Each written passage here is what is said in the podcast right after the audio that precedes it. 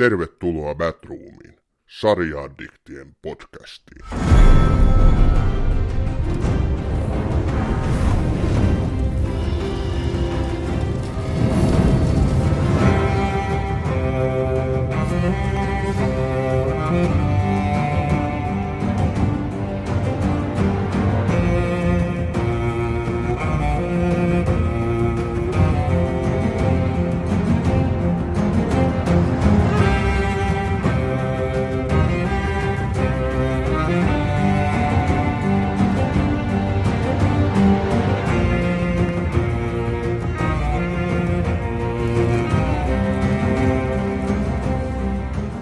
Hauskaa perjantaita, vai pitäisikö sanoa Valarmor Coolis, hyvät kuulijat. Meillä on siis Batroomissa tänään käsittelyssä ei enempää tai vähempää kuin Game of Thrones. Omasta mielestäni ehkä se kaikkien aikojen paras TV-sarja, ja myös teitä rakkaat kuulijat eniten käsiteltäväksi toivottu sarja, joten viimein me vastaamme tähän toiveeseenne. Ja meillähän on tänään vakiovieras Ossi Rajalan lisäksi mukana todellinen spesiaalivieras, vai pitäisikö sanoa Gottmeister, Helsingin Sanomien toimittaja, kirjailija ja Westeroosin kirjeenvaihtaja Jussi Aarout. Tervetuloa mukaan Jussi. Kiitos paljon. Mukavaa olla täällä kanssanne. Kiitos tota... Jussi. Ja tota, se on kyllä sanottava, että minäkin nyt sen verran tästä kotista sanon, että näistä TV-sarjoista, mitä me ollaan tehty, niin kaikista suurimmasta osasta esimerkiksi HBO-sarjoja löytyy todella paljon materiaalia. Sitten tuntemattomasta sotilaastakin löytyy niin paljon matskua, että, että ei sitä mm. ehtinyt, ehtinyt selaamaan, mutta tota, tästä Game of Thronesista niin tuotetaan koko ajan ja joka päivä niin paljon erilaista sisältöä ympäri maailmaa, että se on aivan siis uskomaton tämä määrä, ja me lisäämme nyt oman panoksemme tähän internetin Game of Thrones-sisältöön. Batroom on myöskin velkaa Game of Thronesia valtavasti, koska mä uskaltaisin väittää, että ilman Game of Thronesia minä ja Ossi ei oltaisi aloitettu tätä podcast-sarjan tekemistä. Mutta hei Jussi, heti mm. alkuun, sä pidät nytissä tätä Westerosin kirjeenvaihtaja palstaa, niin kerro nyt, miten se sai alkunsa.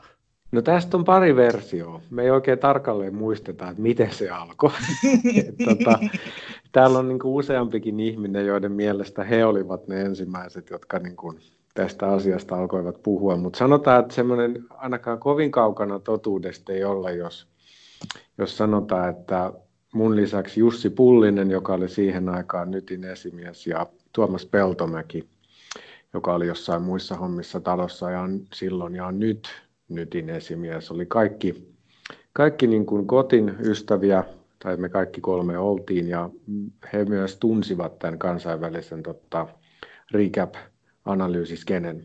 Tota, ja mä itse luin, luin aika paljon erilaisia recappejä, katoin YouTubesta videoita ja niin kuin seurasin sarjaa fanina. Ja tota, sitten mä vaan jossain vaiheessa marssin sit Pullisen Jussin luo ja sanoin, että mitä jos mä rupeisin tekemään suomeksi tällaisia, niin julkaiset Mä en siihen aikaan ollut Hesarissa niin nytin, nytin osastolla, vaan muualla.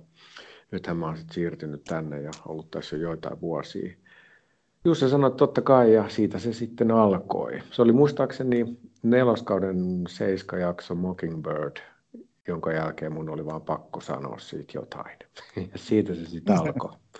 Että et tavallaan niin kuin kunnolla vitoskauden alusta lähti liikkeelle. Ja sit sä oot saanut todella suuren fanikunnan tämän ympärille. Mä muistan itsekin, se taisi olla vitoskausi, kun mä törmäsin Westerosin kirjeenvaihtaja Palstaan ja luin sen aina antaumuksella. Sulla oli siinä legendaarinen, tai on edelleenkin tämä spekuloidaan osio. Ja se niin kuin vei todella mennessään. Ja sitten nämä niin kuin loistavat fanikommentoinnit sen jälkeen, niin niitä mä Ahmen kanssa, niin kuin, tai on siitä asti ahminut ihan täysillä. Et se on tuonut niin semmoisen ylimääräisen ulottuvuuden kotin seuraamiseen, ja kiitos sulle siitä. No kiitos sulle, kiva kuulla, ja, ja sä niin kuin sanoit just ne olennaiset elementit, joista se mun mielestä koostuu, että et ne aktiiviset fanit, jotka siellä kommentoi, niin ilman niitä se ei olisi mikään ollut mahdollista. Koska siinä vitoskauden aikana se spekuloidaan, se sana ja se koko spekuloimisen ajatus vasta niin kuin varsinaisesti kiteytyi mulle, että se on se juttu. Ja se, miten mä sen tajusin, oli, kun mä luin niitä kommentteja, joita ne aktiiviset fanit sinne kirjoitti, vastasin niihin ja keskustelin niiden ihmisten kanssa, niin mulle selvisi, että se, mitä ne ihmiset erityisesti haluaa, on sen viikon tauon aikana miettiä ja spekuloida, mitä seuraavaksi tapahtuu. Ja kun mä kirjoitin pitkiä pätkiä siitä, että vaikka niin kuin jostain kasvottomien historiasta, niin kuin kirjoista, jota ei sarjassa kerrota ja analysoi niiden kaikkea menneisyyttä ja muuta, niin ihmiset että ei tämä kiinnosta. Mutta sitten heti kun siellä oli vähän, niin kuin, että mitä seuraavaksi voisi tapahtua, niin kaikki tarttu siihen, että tämä on tosi kiinnostavaa. Niin sitten mä niin kuin lähdin seuraamaan sitä ja menin sen mukaan, ja sitten se vaan kasvoi ja kasvoi. Että tavallaan se kommentoija porukka on ollut sellainen pieni ydinryhmä, jonka kanssa mä pystyin testaamaan niitä asioita ja vastaa ikään kuin heidän toiveisiinsa, ja se resonoi välittömästi sitten sille isommalle yleisölle, mikä oli jännä ilmiö. Joo, kyllä. Ja tota, mä oon aina ihaillut sitä siis se on ihan älytön, älyttömän hienoa, että semmoiset pienet yksityiskohdat te, sinä ja ne hardcore-fanit löydätte sieltä niin kuin näistä kuvakaappauksista suurin piirtein, mitä Gott on niin kuin täynnä niitä detaljeja. Te löydätte mm. sieltä tarinasta jostakin ko- tietystä kohtauksesta sellaisia aiheita, jotka sitten saattaa vielä niin kuin tosi pitkällä. Mä muistan lukeneeni sitten on pitkä aika, kun mä aloin lukea tätä R plus, äh, plus tota noin L on J-teoriaa. Mm. Ja mä ajattelin, että eihän tuo nyt oikeasti voi pitää paikkansa. Ei se nyt mikään tarkkaan. Voitko avata, voitko avata sen? Joo. Nyt? No tämähän on niitä suurimpia juttuja, eli Rhaegar Targaryen plus Lyanna Stark – niin heidän lapsestaan tuli Jon Snow, eli Aegon Targaryen, ja häntä on nyt sitten, ilmeisesti hän on saanut nimensä, niin tämä oli semmoinen spekulointi, mä en muista koska se alkoi, mutta se oli näitä isompia juttuja, ja sittenhän se niin näytettiin, että se on todellakin totta, eli te spekuloijat saitte sen, keksitte sen jo aikoja sitten. Joo, nyt täytyy sanoa, että, että, että kredittiähän me ei tästä missään nimessä voida ottaa, että siis tämähän oli niin kuin tämä, hauska juttu tässä on, että R plus L on J-teoriahan oli niin kuin oivallettu jo kauan ennen kuin TV-sarja alkoi.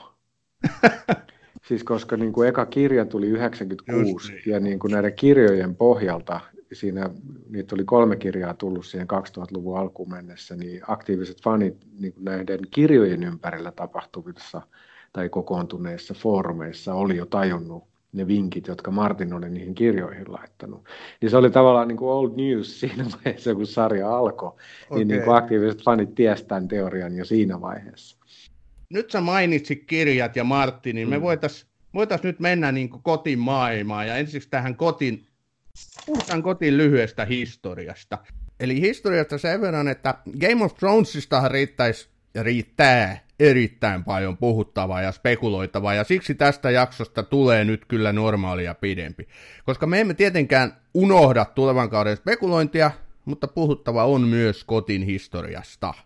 Ja jos puhutaan kotin historiasta, niin ei voida unohtaa, että TV-sarja Game of Thronesia ei olisi olemassa ilman kirjasarjaa, johon se perustuu. Eli kuten mainitsit, George R. R. Martinin kirjoittamaa Tulen ja jäälaulu fantasiasarjaa.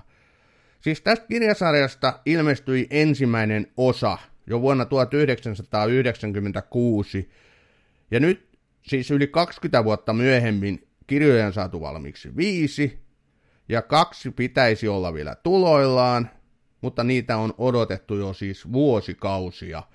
Valitettavasti näyttääkin vahvasti siltä, että kaksi viimeistä kirjaa eivät valmistu koskaan. Vai mitä mieltä Jussi olet?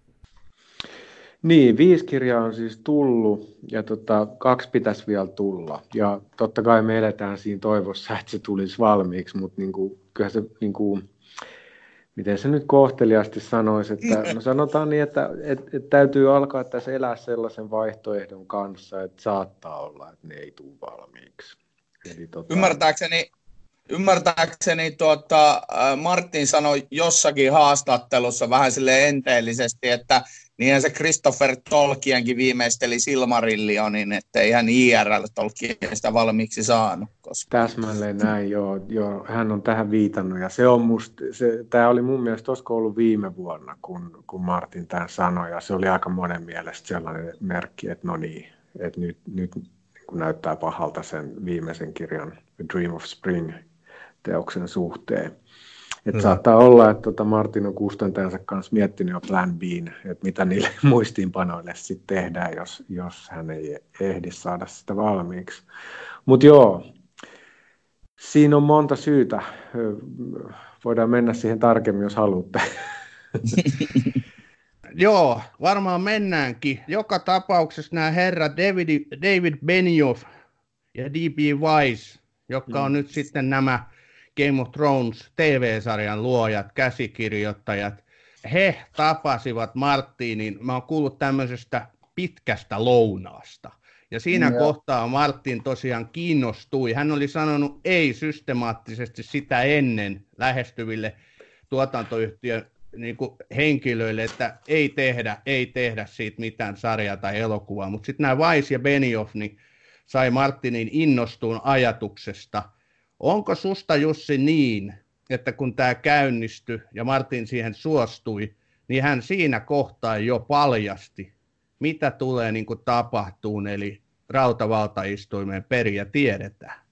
En mä usko. En mä usko, että se siinä vaiheessa vielä. Se, se lounas, joka muuttui päivälliseksi, tapahtui tota, maaliskuussa 2006 Beverly Hillsissä. Ja tässä oltiin kuitenkin viisi vuotta ennen kuin ensimmäinen kausi alkoi. Mitä tahansa olisi voinut tapahtua. Pilotti, ensimmäinen pilottihan meni pahasti puihin ja niin kuin, olisi voinut olla, että HBO ei olisi päättänyt ostaa pilotin jälkeen ensimmäistä kautta. Niin en mä usko, että Martin vielä siinä vaiheessa kertoi sitä kaikkea.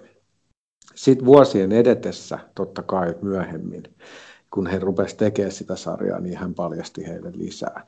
Mutta sitten Dan ja Dave on niinku usein viitannut myös niinku hyvin niinku perusteellisiin keskusteluihin, joita he kävi kahden viikon aikana, muistaakseni se oli kaksi viikkoa, Martinin kanssa vuonna 2014. Ja vielä silloin Martin paljasti Danille ja Daville olennaisia käänteitä siitä sarjasta. Että on ollut niinku pitkä prosessi että se ei ollut sellainen infodamppi kerralla, että no tässä on koko paketti, näin se tulee menee, tehkää tästä kahdeksan kautta draamaa, vaan se on niin kuin mm. elänyt.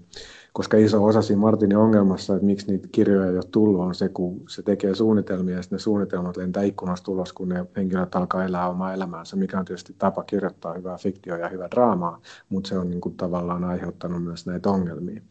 Ja 2014 alkoi näyttää siltä, että Dan ja Dave saa sillä sarjalla, niin kuin, tai ovat saaneet sen sarjan etenevään niin vauhdikkaasti, että niiden piti alkaa tehdä toimenpiteitä sen suhteen, että Martin kertoi niitä isoja linjoja. Mutta siis lyhyt vastaus, ei, en mä usko, että ne saivat vielä siinä vaiheessa tietää sitä loppuratkaisua. Mutta tässähän on, tässähän on huvittava siis yksityiskohta, tämä Martinin suhtautuminen tähän TV-sarjaan on muuttunut. Mulla on tässä siis edessäni just tämä tota Brian Cockmanin, joka on myös mukana tässä, tässä Game of Thronesin tuotannossa kirjoittama kirja äh, valtaistuinpelin kulisseissa, joka on siis kirjoitettu äh, joskus 12, eli tässä vaiheessa on toinen kausi on valmistunut, mm. mutta sitä ei ole vielä esitetty, niin täällähän Martin on kirjoittanut 21. 21. ensimmäistä vuonna 2012, että Nuo kaksi hullua eivät antaneet säikyttää itseään. He rakastivat tarinaa ja olivat vakuuttuneita siitä, että pystyvät tuomaan sen ruutuun, joten annoin heidän yrittää.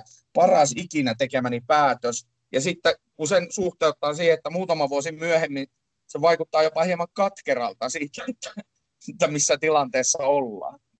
Kyllä, täsmälleen näin. Mä olen samaa mieltä, että näin siinä on tapahtunut. Et Martin, Martin ei osannut aavistaa sitä. Ja mun mielestä se on siinä blogissaan suoraan sanonut sen, sillä oli silloin – joku aika sitten semmoinen hyvin niin kuin tunteellinen avautuminen siitä, että kuinka se yritti saada Winds of Winterin valmiiksi. Muistaakseni se oli ennen seiska kautta, mutta ei saanut. Ja tota, että kuinka kustantajat ja HBO ja fanit ja kaikki on pettyneitä, mutta kukaan ei ole niin pettynyt kuin minä. Ja se on, ja se Martin myös siinä, että tavallaan se ei koskaan niin kuin ajatellut, että, että tässä kävisi näin, että se TV-sarja menisi näin vauhdilla sen ohi. Ja se on hirveän surullista. Silloin kun mä haastattelin Martinia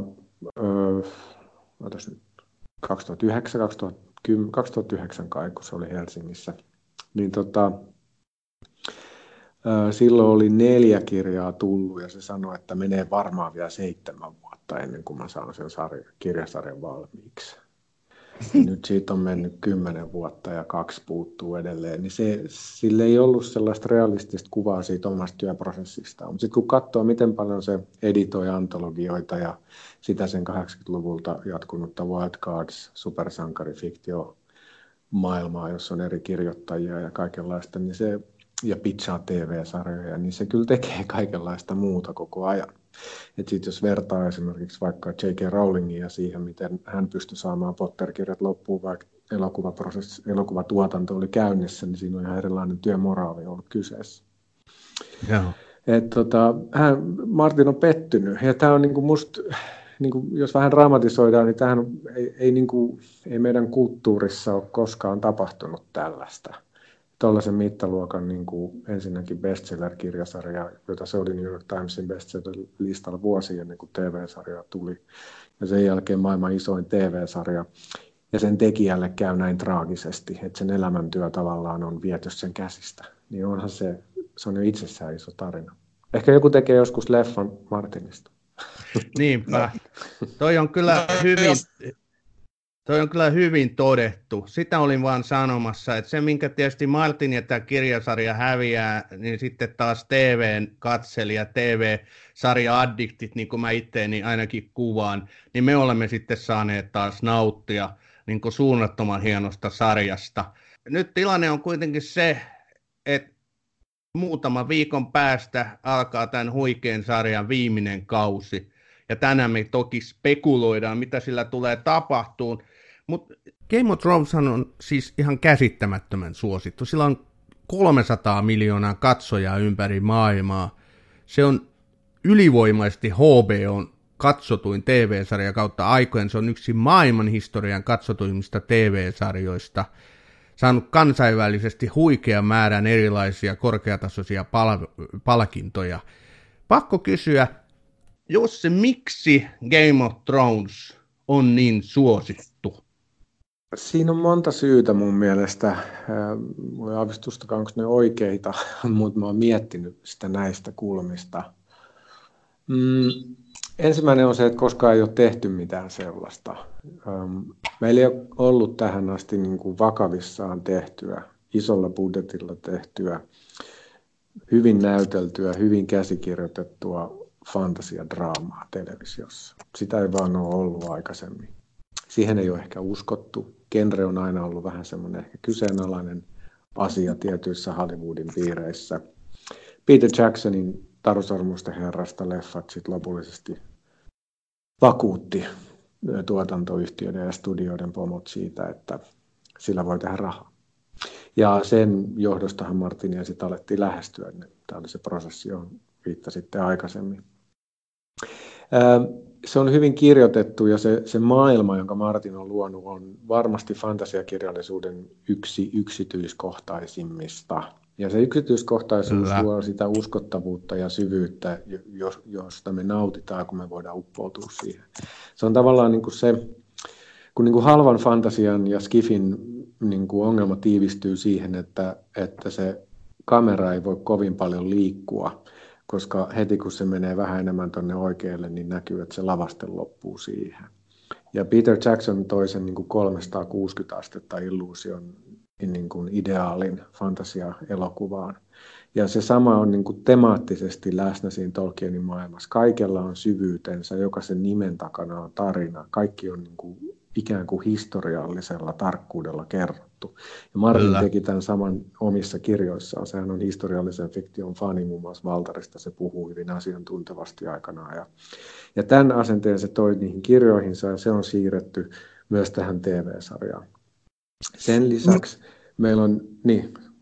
Eikö mä, mä olin lisäämässä tuohon, että mä kuuntelin yhden tämmöisen Jenkki-podcastin, aivan mahtavaa, kun unohdin sen nimen nyt tässä, mutta joka tapauksessa, niin, missä oli yksi teoria tästä muun muassa Game of Thronesin suosiosta, että ää, tämmöiset 6-70-luvulla syntyneet on nyt tavallaan niin kuin aikuisia ja valmiita ottamaan vastaan tämmöistä, koska me ollaan kasvettu semmoisessa maailmassa, missä tämmöistä fantasiaa on ollut meille niin kuin tarjolla ennestään. Mm. Ja, ja nyt sitten tavallaan, kun tulee tämmöisille aikuisille sopiva äh, fantasiasarja ja kirja, niin, niin se sitten osuu kuin ve, kuuma veitsi voihin, koska se niin kuin, sillä on potentiaalinen kohdeyleisö, joka on niin kuin odottanut, että tämmöistä tulisi.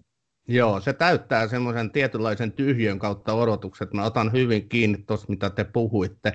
Mun on pakko sanoa, mä oon tätä, kun tein tähän tuota taustaselvitystä, niin tuli mieleen noit Jussin sanoit just se, mä 80-luvulla keräilin intohimoisesti sarjakuvia, Marvelin sarjakuvia. Siinä oli ryhmä X, eli X-Men, niin tota, kirjoittaja oli tällainen kuin toi Christopher Claremont.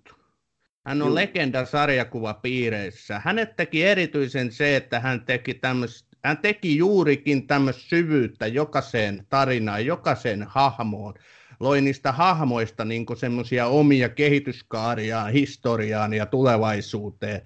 Ja se iso kuva, se muodostui todella mielenkiintoiseksi, niin nämä samankaltaiset säikeet, niin mä näen niin kuin Game of Thronesissa.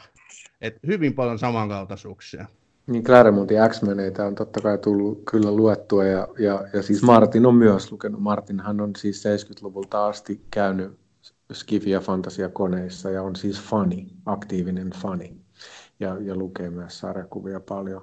Ja toi on ihan totta, siis tämähän on tämä vanha juttu, että niin nörtit ovat vallanneet maailman. se, mikä, se, mikä 80-luvulla oli niin marginaalista niin kuin viihdettä jota, ja outoa puuhaa, jota se pari tyyppiä luokan jossain nurkassa harrasti, niin nyt sillä tehdään miljardeja. Ja, ja tämä on niin kuin osa sitä, että mun mielestä olette oikeassa siinä – että näin se on just mennyt. Vielä semmoinen niin kuin olennainen aspekti tässä, niin kuin minkä takia Game of Thronesista on tullut niin suosittu, jos palataan vielä siihen, niin pari pointtia. Toinen on se, että fantasia on kuitenkin aika universaali siinä mielessä, että vaikka siellä on hyvin selkeitä kulttuuriviittauksia meidän tavalliseen maailmaan, osa niin kuin ehkä vähän mustavalkoisen niin kuin epäonnistuneitakin, varsinkin siellä alkupuolella, niin se kuitenkin tapahtuu maailmassa, johon kuka tahansa missä tahansa voi samaistua. Sitä yeah. lähetetään yli 170 maassa samaan aikaan, niin se on hyvin globaali, globaali ilmiö. Ja sitten olennainen juttu on mun mielestä se, että Netflix vapautti meidät House of Cardsin myötä ja sen jälkeen sen koko toimintamallin kautta siitä, että meidän täytyy aina odottaa, milloin tietty jakso TV-sarjasta tulee. Kuten te tiedätte, niin se bingeaaminen on tosi hauskaa. Mutta silloin niin kun menetetään se yhteinen kokemus, se event-televisiojuttu, Joo, kun kaikki kyllä. katsoo sen omaan aikaansa, mikä on tosi kivaa, niin sitten ei ole sitä, että odotetaan. Ja, ja Game of Thronesista on nimenomaan tullut sit tällainen, jota odotetaan. Ja siihen liittyy sitten se viimeinen pointti tässä tota, mun mielestä suosion syyanalyysissä on se, että siinä on todella, todella niin kuin yllättäviä juonenkäänteitä. Ja se lähtee siitä, että koska se niin kuin pääosa ensemble on niin suuri, niin kaikki kuuntelijat varmaan niin kuin tietää tämän, tai mikään spoileri, niin niitä kuolee ja paljon. Ja silloin niin kuin, heti se ensimmäinen kauden yhdeksäs jakso niin kuin veti maton alta kaikilta odotuksilta siitä, että mitä on konventionaalinen TV-sarjakerronta. Ja siitä eteenpäin niin kuin se odotus on aina ollut, että mitä ne keksii seuraavaksi. Ja koko maailma odottaa sen viikon ajan silloin, kun se kausi taas ilmestyy. Ja, ja tämä odotusarvo, se spekulointi, miten netti on täynnä sitä, niin kuin tuossa viittasitte aluksi, niin tota, se on menetetty siinä Netflix-mallissa. Niin mm-hmm. HBO on niin kuin, tavallaan pitänyt sen vanhan niin kuin broadcast-mallin ja löytänyt siitä ihan uudenlaisen vahvuuden, kun se on pystynyt yeah. myös lisenssikumppaniensa kanssa kansainvälisesti tekemään sen, että se tulee joka puolella maailmaa samalla minuutilla. Suomessa se tarkoittaa, että se tulee kesken yötä, mutta me kaikki eletään samassa tahdissa. Ja nämä on mun mielestä vielä sellaisia relevantteja syyt siihen, miksi se on niin suosittu.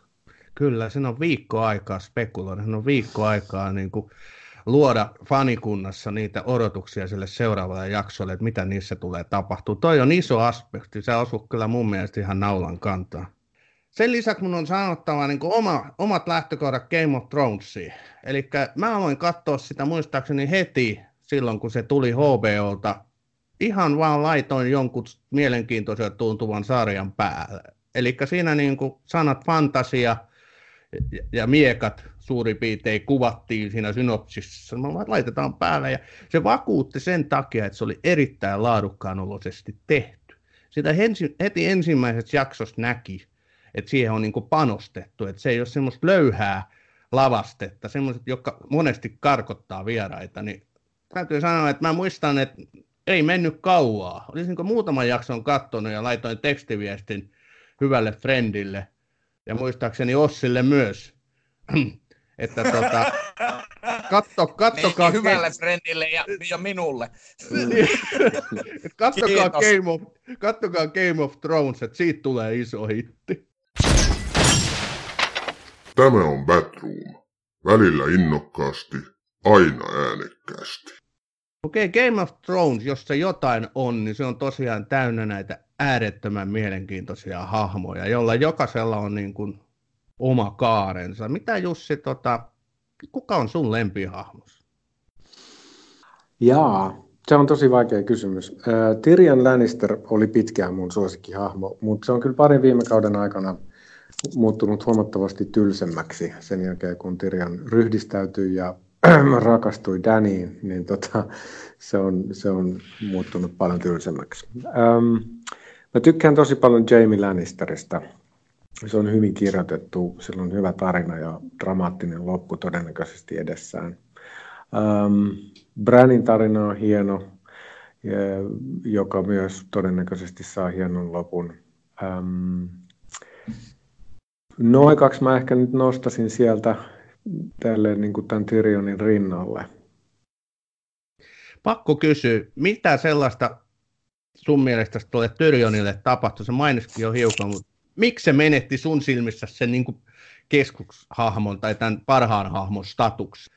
Huonompia repliikkejä, vähemmän tilanteita, jossa se voi käyttää hyviä repliikkejä, huonompaa käsikirjoitusta ja tavallaan niin kuin se dynamiikka, mistä se hahmo on rakentunut, joka on se se sen kokemus siitä, kuinka se on ulkopuolinen vallan, niin kuin suurimman mahdollisen vallan ytimessä, kuinka se on samalla ulkopuolinen ja kuinka se on sen sisällä. Se dynamiikka rakens, oli sen hahmon niin kuin se keskeinen piirre hyvin pitkään ja, ja kun se niin kuin jätti perheensä taakseen, Lannisterit, ja, ja siirtyi Daenerysin hoviin, niin sillä ei ollut enää tavallaan sitä jännitettä. Se, oli, se hyvin nopeasti hyväksyttiin osaksi Danin tätä hovia ja ei ollut enää tätä kiinnostavaa dynamiikkaa. Ja sen lisäksi se paransi tapansa, koska se sen, mä en erityisesti, niin kuin, mä en tarkoita, että, että se oli jotenkin hauskaa, että se kävi naisissa ja joi viiniä, mutta se, että se teki niitä, niin kirvoitti siitä niin kuin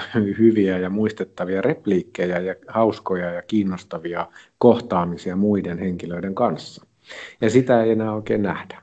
Siis kirjoissahan Martin kuvaa Tyrionin aika rumaaksikin itse asiassa. Mm. Siitä puuttuu nenää ja kaikkea muuta. Että, mutta siis itse asiassa tässä TV-sarjassa niin kun unohdetaan lyhytkasvoisuus, niin Peter Dinklage on tämmöinen komea länsimainen mi- herrasmies. Että, tota, että se on silleen, senkin lisäksi, että se että hyvää läppää, niin sehän on ihan, ihan tota, plus, että mä pidän kaikista kohtauksista, missä Tyrion on Cerseen, eli, eli tota Peter Dinklage ja Lena Hedin semmoinen yhteistyö, tai se, että ne on vanhoja kavereita ilmeisesti, niin se kyllä näkyy heidän yhteisessä Joo, ja kipinät sinkoille, ja keskinäinen dialogi on aina niin kuin sitä parasta kottia. Mä tässä Tyrionin kaalta, eli tota, siis toi, muuten Peter Dinklage sanoi, että Tyrionillehan on tässä kirjasarjassa tai tässä niin kuin TV-sarjassa, niin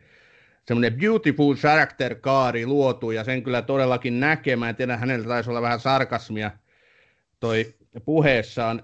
Häntähän on kaksi kertaa syytetty syyttömänä, ensin Branin putoamisen yhteydessä ja sitten Joffrin myrkyttämisen, eli kuningat Joffrin myrkyttämisen yhteydessä. Hän on todistanut kuitenkin taktiikkakykynsä. Hän oli se, joka mustaviran taistelussa keksi käyttää elovalkea ja voitti sen sodan Lannistereille mutta hän ei saanut siitä mitään muuta kuin arven naamaansa ja kolikon täältä mestari Brysellelle. Mä oon miettinyt, että mitähän tälle kolikolle mahtaa jatkuvasti tapahtuu. Ja, ja toinen iso asia niin Tyrionin kohdalla, mä oon miettinyt, että, tota, että mikä se on. Jussi varmaan tietää vastauksen, että, tai sitten voidaan ainakin spekuloida, että miksi Tywin Lannister, jonka Tyrion niin osuvasti sinne, sinne huussiin nuolella surmaa, niin viimeiseen asti, jopa viimeisenä sanoinaan sanoi, että sinä et ole minun poikani. Mikä siinä tarinan takana on? No mä en usko, että siinä olisi se, että se on tota, salaa tota, kuningas Eeris toisen poika, koska siis Martinhan on piirottanut sinne kirjoihin vinkkejä siitä, että tota, Eeris oli iskenyt silmänsä Joanna Lannisteri, eli tota, Tywinin vaimoon. Ja oli tietty hetki, jossa he vietti aikaa muistaakseni kuninkaan satamassa just noin ehkä vuosi ennen Tyrionin syntymää, mutta mä en usko siihen teoriaan. Ja kirjoissahan on lisää viitteitä siitä, kun Tyrionin hiuksissa on myös valkoista, mikä on tietysti Targaryenin väri ja sen Joo. silmät on eri väriset. Ja niin kuin siellä on tällaisia niin kuin vihjeitä siitä. Kuka tietää, se voi olla, että se on kirjoista totta, mutta mä en usko, että se ainakaan TV-sarjassa on totta. Enkä mä Sä et usko, että kasikaudella tullaan näkee yksi Targaryen lisää tai yksi Targaryen selviä lisää? Ei, en mä usko, koska se heikentää sitä paljastuksen tehoa, joka sen Johnin paljastus on. Et, et se, et kun, et, et, tota, jos niitä niin pomppailee joka paikasta, niin tota, koska hän on esitetty samaa myös ihan mun mielestä hyvin perustein, vaikka se todennäköisemmin on ehkä Blackfire, joka on tämä Targaryenin niin kuin äpärä haara, joka kapinoi Targaryenit vastaan, mutta niin kuin palataksemme tähän Tyrioniin, niin se saattaa olla ihan vain yksinkertaisesti se isän katkeruus, katkeruus tota, tätä perillistään kohtaa ja, ja sen tota, haluttomuus hyväksyä sitä, nähdä se niin kuin heijastumana ehkä omasta epäonnistumisesta, Joo. koska Tywin Lannister hän ei pysty myöntämään omia virheitään eikä näkemään omaa heikkouttaan se on, ja mikä on tavallaan sen voimavara, koska se on niin täysin ehdoton ja ehdottoman varma ja täysin niin kuin kylmäverinen päätöksessään, niin se ei voi koskaan kyseenalaistaa itseään. Kyllä. Ja Tyrion on sille merkki siitä sen omasta heikkoudesta. Aivan, joo. Tota, se, mitä mä pistin merkille, on kuitenkin nyt tässä seiskakaudella, niin Tyrionin rypyt silmien yläpuolella ja alapuolella alkoivat kasvaa, kun hän seurasi Danin touhuja. Eli tota, mm. hänhän oli alkuun kovastikin tykästynyt tähän kuningattareen, joka tuntui oikeudenmukaiselta ja oli kaikkea sitä, mitä kuninkaan satamassa istuva hänen sisarensa ei todellakaan ole. Mutta siinä vaiheessa, kun oli tämä taistelu, jossa lohikäärmeet etunenä syökkäs Lannistereiden armeijan kimppuun, tai anteeksi, yksi lohikäärmehän siinä vaan oli, niin tota, hän muistaakseni ensimmäistä kertaa alkoi katselemaan, että onkohan tämä kuningatar tot, todellakaan sitä, mitä hän toivoisi. Ja sitten se hänen ilmeensä, kun Randall Tarli ja Dikon Tarli poltetaan, mestataan siinä, kun ei suostunut Danille kumartaa. Mitä sä luulet, Jussi, mitä tänne niin kuin, tota, Tyrionin ja Danin suhteelle tapahtuu? No huonostihan siinä käy. Sehän on ihan tietysti selvää. Olennaista on vaan nyt, sit, tai meidän spekulanttien niin kun asian miettiä, miten siinä käy huonosti. Tuossa on niin kuin se jakolinja menee mun mielestä Värisin ja Tyrjonin välillä. Ne on ne kaksi neuvonantajaa, jotka on huomanneet, että tämä hullun kuningattaren syndrooma on lähtemässä käsistä Danillä. Ja kysymys on, että kumpi asettuu kummalle puolelle. Ja tuossa asetelmassa mä luulen, että se on kuitenkin sitten Väris, joka ennemmin ää, kapinoi tai kyseenalaistaa Danin päätökset, koska tästähän, tätähän pedattiin jo edellisellä kaudella, kun tota Danny sanoi Värisille, että jos sä koskaan petät mut, niin mä poltan sut elävältä, niin todennäköisesti se tulee polttamaan sen elävältä. Ja Tyrion sitten seisoo kuitenkin traagisesti Danin puolella loppuun asti, koska Tyrion rakastaa Dania. Mä uskon siihen, että, että Tyrion on siis romanttisesti rakastunut Daniin ja on siksi mustasukkainen Johnille. Joo, ja se, se oli siis se katse siinä seiskakauden viimeisessä jaksossa, kun Tyrion itse, itse teossa sai Jonin ja Danin kiinni petipuuhista. Niin se katse Joo. kertoi siitä, että hän on ollut rakastunut ja nyt hänestä, hän niin kuin katkeroituu. Että et, et, et tässä oli niin kuin se rakkauden, siis särkynyt sydän oli siinä katseessa. Siinä, oli se, siinä saattoi olla myös toinen taso, joka oli se, että tota, koska mä uskon, että Tyrion teki Cerseen kanssa jonkun diilin, kun se Lohikärme-areenan neuvottelu meni ensin pieleen ja sitten Cersei lähti, Tyrion meni puhumaan sen kanssa. Me nähtiin, kun se keskustelu loppui kesken siihen, kun Tyrion sanoi, että sä oot raskaana. Sitten ne palasi takaisin ja Cersei oli suostuvainen siihen diiliin. Tai suostuvainen niin kuin yhteistyöhön. Niin mun mielestä Tyrion teki Cerseen kanssa jonkun diilin ja mä luulen, että se liittyy siihen lapseen jotenkin. Todennäköistä on, että jos se diili ylipäätään oli olemassa, niin Cersei kuitenkin huijaa Tyrionia sillä diilillä, eli tässä on nyt niin kuin ikään kuin juoni juonen sisällä, eli tämä menee monimutkaiseksi, mutta tavallaan niin kuin kyllä romanttinen rakastuminen, jonka lisäksi mahdollisuus siitä, että jos noin nyt saa nopeasti lapsen, niin se mahdollinen diili, jonka mä tein Sersein kanssa, joka saattaa liittyä siihen, että se lupasi Sersein lapselle jonkun aseman, niin voi mennä pieleen. Mutta joo, ja tässä on niinku kiinnostava juttu, mä en tiedä, tunnetteko sen alkuperäisen draftin, jonka Martin 90-luvun alussa lähetti kustantajalleen tota, Tulen ja jään laulusta, joka julkaistiin ainakin semmoinen teksti, joka väitetään, että on se, julkaistiin netissä. Mä en kyllä tunnista. Mä, en, siinähän... siis mä, oon, mä oon kuullut siitä, mutta en ole siis sisältöä.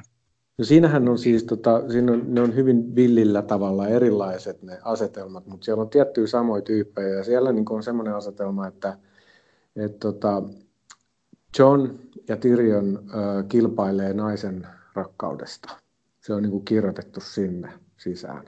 Että nämä kaksi tyyppiä päätyy sellaiseen romanttiseen kolmiodraamakonfliktiin. No se kolmas osa siinä on Arja, mutta tota, ei mennä nyt niihin yksityiskohtiin, että miten se tapahtuu. Se on selkeästi muuttunut, mutta musta tuntuu, että se osa siitä draamasta saattaa olla säilynyt. Okei, tämä oli hirveän hauska kuulla. Mä en ollut tuosta tietoinenkaan.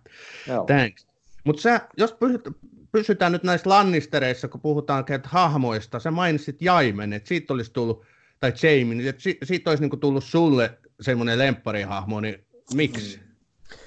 No, mä, mä oon ehkä sellainen vanhanaikainen ihminen, että mun mielestä jos joku niin kuin löytää itsestään hyvyyden tai ymmärtää, että siinä on hyvyys, niin se on aina kivempi tarina kuin se, että joku vajoaa pahuuteen tai vajoaa itsekyyteen. Ja Jamin tarina on, on, se on hienosti kirjoitettu. Nikolai Koster-Valda on näytellyt sen hienosti, kun sehän on niin kuin semmoinen, semmoinen niin kuin, saako tässä kiroilla? Sellainen niin kuin vittumainen prinssi urhea siinä alussa. Niin kuin komea, täysin etuoikeutettu, Joo. maailman paras miekkailija, joka saa kenet tahansa ja minkä tahansa, voi tappaa kenet tahansa ja niin kuin faija, pappa betalar, niin kuin tyyppinen hahmo, joka, jolta viedään kaikki. Sieltä viedään sen asekäsi, josta se sanoo, että minä olin se käsi. Ja sen jälkeen se tapaa Briennen, joka on kunniallinen ritari, enemmän ritari kuin kukaan niistä miespuolisista ritareista, joka ei vaan voi olla ritari, koska se on nainen. Ja se näyttää Jamille sen, että se Jamin ylpeys, joka on se, mistä se on pitänyt kiinni, niin sen hyvä puoli on kunniallisuus. Ja Jamie löytää sen kunniallisuuden Briannen kautta. Ja sen motivaatio, kun se menee vikalle kaudelle, on ainoastaan niin kuin korjata sen tekemät virheet ja tehdä jotain hyvää. Ja, ja mä tykkään siitä, se on, se on hieno tarina. Sä oot, sä oot oikeassa, ja on tavallaan myöskin aika helppo tykästyä semmoiseen hahmoon, jossa tämä kaari on näin päin. Että se alkaa semmoisesta kusipäisyydestä, joka työntää pienen pojan alas niin kuin mm. tuota tornista, ja toi, joka tekee kaikkensa vain itsensä takia. Mutta mm. siinä kohtaa mä näin, että alkoi niin Seimin kaari muuttuu parempaan suuntaan, kun tota, se tosiaan se hänen identiteettinsä vietiin häneltä, eli se käsi katkaistiin. Se oli niin kuin ihan sanoin kuvallisesti, se identiteetti katkaistiin siinä kohtaa. Ja hän kääntyy takaisin, kun hän kuulee, että Brienne onkin joutunut näiden vangiksi ja sinne niin kuin karhun kanssa sinne areenalle. Ja Jamie oli matkalla jo kotiinsa saattuessa, kun hän päätti kääntyä takaisin pelastaa Brienne. Niin siinä kohtaa tavallaan sitten nähtiin se, että Jamie on nyt menossa toiseen suuntaan. Ja nyt sitten niin kuin näillä näissä viimeisissä kausissa, varsinkin tässä seiskakaudella, niin hän myöskin tekee pesäeroa siihen rakastettuunsa sisareensa Cerseihin. Kyllä. Josta, josta päästään Cerseihin, joka oli taas niin kuin alkukaudet, voin sanoa, että se oli ehkä mun, mun suosikkihahmoja monella tavalla, koska se on jotenkin tietyllä tavalla siinä omassa toiminnassa jotenkin johdonmukaisen, no kusipäinen välillä. Mutta siis tota, niin kuin Jussi tuossa sanoi, niin nyt kun se alkaa todellakin, varsinkin tätä viimeistä kautta kohti, niin alkaa katkeroitua ja tekemään vaan pahoja asioita, jotka sinänsä on ihan ymmärrettäviä. Silloin kaikki lapset kuollut ja hänen elämänsä rakkaus Jamie on tavallaan jotenkin menetetty muille ja se niin kuin, tavallaan se Sersein ajattelu tässä tilanteessa on ihan, ihan loogista.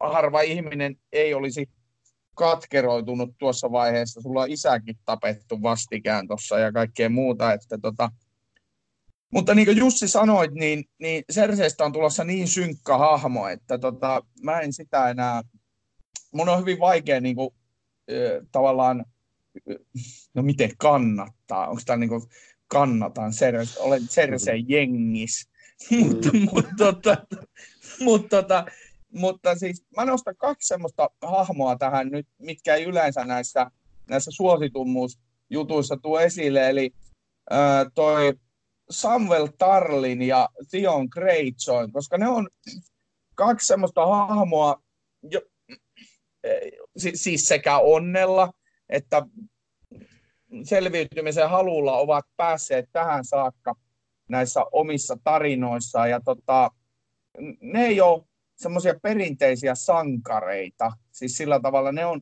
selkeästi koko pitkin tätä sarjaa osoittanut pelkoa ja semmoisia inhimillisiä ominaisuuksia. Ja niissä on niinku, varsinkin Samuel Tarlissa on tietysti Samissa on se, että kun se on semmoinen lukunörtti ja mun on jotenkin, ja sitten kun tosiaan se on vielä tämmöinen vähän pyöreä, niin tämmöinen keski-ikäisen pyöreän pojan on hyvä, helppo arvostaa Tarlia. Mutta Tion Greyjoy on, on taas, te sanotte, te sanotte siis tässä Westeroosin kirjeenvaihtajakirjassa Mike Pohjolan kanssa hienosti, en tiedä kumpi teistä on kirjoittanut vai yhdessä olette kirjoittanut tämmöisen, että Tion Greyjoy, Tion on kuva siitä, miten satunnaisia sukujen väliset sodat lopulta ovat ja miten veteen piirrettyjä viivoja suurten huoneiden väliset rajaviivat ovat. Kun raja vedetään, joku jää aina väärälle puolelle. Tion Greyjoyn hahmo osoittaa, miten raja joskus vedetään keskelle ihmisyksilöä. Niin tämä on mun mielestä tota, se on tosi hienosti sanottu ja se, se on totta. Tion Greyjoy on, on surullinen hahmo, mutta se on inhimillinen. On. Kun kysytte noita suosikkihahmoja, niin tota, mulla liikkui mielessä tosiaankin monta hahmoa ja oli vaikea valita ketään. Ja Tion oli siellä ihan päällimmäisenä kanssa. Tota, Alfie Allen, me taidetaan siinä kirjassakin kirjoittaa, että sen kyllä pitäisi saada joku palkinto. Se sen roolisuoritus on, on niin loistava. Se niin kuin joka hetki se on niin läsnä, niin läsnä siinä hahmossa ja siinä, sen kärsimyksessä ja epävarmuudessa ja toivottomuudessa ja niissä pienissä toivon pilkahduksissa, jotka se pystyy välittämään. Se on, se on todella hieno suoritus. Ja, ja Tionin tarina on, on peilikuva Jamin tarinalle mun mielestä. Et tota, lähtien tietysti siitä ilmeisimmästä asiasta, että hyvin samoihin aikoihin sarjassa molemmat menettää sen ruumiin osan, joka on ollut niiden identiteetti ja sen mm, jälkeen mm, niille, syn, ja niille, tulee uusi, ja niille tulee uusi identiteetti. Ja tota, Tionin kohdalla Ramsi pakottaa sille sen löyhkän identiteetin. Ne molemmat kadottaa identiteettinsä vielä niin kuin samoihin aikoihin. Ja niillä on hyvin semmoinen niin kuin rinnakkainen tarina läpi tämän sarjan. Ja niille molemmille on, on mun mielestä pedattu viimeiselle kaudelle pelastus. Siinä mielessä, että ne pelastaa jonkun toisen hyvän ihmisen ja kuolee sitä tehdessään. Ja, ja Tionin kohdalla se on Jaara, jonka se pitää pelastaa Juronin kynsistä. Ja, tota, ja, ja se Tionin tavallaan se niin kuin, just toi kahden suvun kysymys tavallaan niin kuin ikään kuin täyttyi siinä keskustelussa Johnin kanssa viime kaudella, kun John sanoi, että tietysti sä oot Greyjoy ja tietysti sä oot Stark. Että se on niin kuin molempia, joka oli tietysti petaus siihen oivallukseen, joka Johnille tulee sitten seuraavalla kaudella. Että tietysti se on Stark ja tietysti se on Targaryen, että sen pitää itse hyväksyä ne molemmat myös. Mutta joo, kyllä, samaa mieltä. Tion on hieno mm. Mutta pakkohan siis meidän tota... on nyt ottaa sitten mun lemppari Elikkä, ja tuota, Hy- hyvät ystävät ja, hyvät ystävät ja Sami, nyt tulee Sami lempihahmo. Mä oon aina rakastanut Starkin naisia vai pitäisikö sanoa vielä tyttöjä, eli tuota Sansa Stark, Arya Stark. Niin mitäs mieltä, jos tästä kaksikosta, kummallakin aikamoinen kaari. Jos aloitetaan Stark, äh, Sansasta, niin tosi traaginen. Sai unelmiensa printin Joffrin, joka osoittautui hirviöksi. Onnistui pakenemaan, sai vielä pahemman hirviön. Mä sanon nyt jo tässä vaiheessa, saatanasta seuraava. Pah, universumin pahin pahis, Ramsey Bolton – eli taas hirviö, ja pääsi hänen kynsistään. Osoitti taktiikkakykynsä pelastamalla Talvivaaran taistelussa Battle of Bastardissa Jonin joukot, koska sai, sai tota, noin pikkusormen avulla niin toi Kotkanpesän jengin avuksi. Eli taktiikan kyvyt tässä. Aikamoinen kaari. Kyllä, Sansan tarina on, on myös hieno tarina. Sansa aloittaa sellaisena pikkusen tyhmänä tyttönä, joka uskoo prinsessatarinoihin. Se on hauskaa tavallaan, kuinka siinä fantasiamaailman sisällä se uskoo fantasioihin. Se uskoo siihen niin kuin ritarileikkeihin ja prinsessoihin ja se kuvittelee, että kuninkaan satamassa elämä on sellaista. Ja sitten se näyttäytyy sille kaikkein pahimmalla mahdollisella tavalla, että se ei ole sitä. Ja Sansan ja Arjan molempien kohdalla niin kuin se tarina mun mielestä on se, että ne käsittelee koko loppusarjan ajan sitä traumaa, jonka se niiden isän kuolema ja se koko perheen teurastaminen siellä kuninkaan satamassa, kun ne oli kuitenkin hyvin, hyvin nuoria myös TV-sarjassa siinä, kuinka ne lapsina joutuu sen ja ne heitetään orvoiksi pitkin maailmaa ja ne joutuu selviytymään. Ja ne molemmat joutuu luomaan niin kuin jollain tapaa surullisia strategioita sen selviytymisen vuoksi. Jos puhutaan arjesta kohta, niin se on tietysti niin kuin, siis hu, todella huolestuttava se, tavallaan se sen selviytymistrategia. Mutta Sansan kohdalla se, se, niin kuin se selviytyminen tavallaan ei riittänyt, vaan kuten sä sanoit, se joutuu yhden, yhden niin kuin pahan käsistä toisen käsiin. Mutta se niin kuin oppii. Se Sansan, Sansan vahvuus on, on sen kyvyssä oppia ja omaksua. Ja se Serseeltä ja Baelishilta ja Tyrionilta ja myös Ramsilta jopa se oppii asioita. Ja se on se sen voimavara, jonka takia se pystyy nyt seisomaan omilla jaloillaan, koska Sansahan on talvivaaran lady, kun kahdeksas kausi alkaa. Kyllä. Se sanoo, se sanoo Danille, että Winterfell is yours, your grace. Kyllä. Samalla Nimenomaan. tavalla kuin, kuin Ned sanoi Robertille ensimmäisen kauden ensimmäisessä jaksossa, niin Sansa on se, jolla on nyt se valta, koska John jätti sen sille. Se on hieno tarina. Ja Arjan tarina on myöskin hieno. Puhutaan siitä. Eli Arja, pikkutyttö, joka näki isänsä mestauksen, päätyi vähän erilaisten vaiheiden kautta vähän toisenlaiseen maailmaan, mitä Sansa hänestä tuli palkkamurhaaja, kasvoton palkkamurhaaja, no one. Mutta vaikkakin hän sitten sanoi tälle Jaden Hagerille, että, että tota, olen Arja Stark Talvivaarasta ja palaan kotiin. Joka tapauksessa hänellä on tämä lista, mitä hän on tota, käynyt läpi. Ja nyt se oli yksi upeimpia hetkiä, kun hän vihdoinkin palasi kotiin. Mitä sä näet, Jussi, Arjan kaaressa? No Arjan kaarihan on sellainen, tota, se on myös se selviytymistarina se on, se on tavallaan niin kuin, se on musta hirveän ristiriitainen ja se on vähän ongelmallinen, koska Arja on Tyrionin lisäksi suosituin hahmo, johon liittyy monia asioita. Se on hyvin epänaisellinen naishahmo, jota, jotka on aina arvokkaita fiktiossa, varsinkin genrefiktiossa. Aina kun meillä on nainen, joka ei ole semmoinen tiettyihin niin kuin kaavoihin kangistunut nainen, joka täyttää ne tietyt rooliodotukset, niin se on hyvä asia. Ja Arja on aktiivinen toimija, joka tekee sellaisia asioita, joita yleensä miehet tekee, joka on, se on hyvä asia moniäänisyyden vuoksi.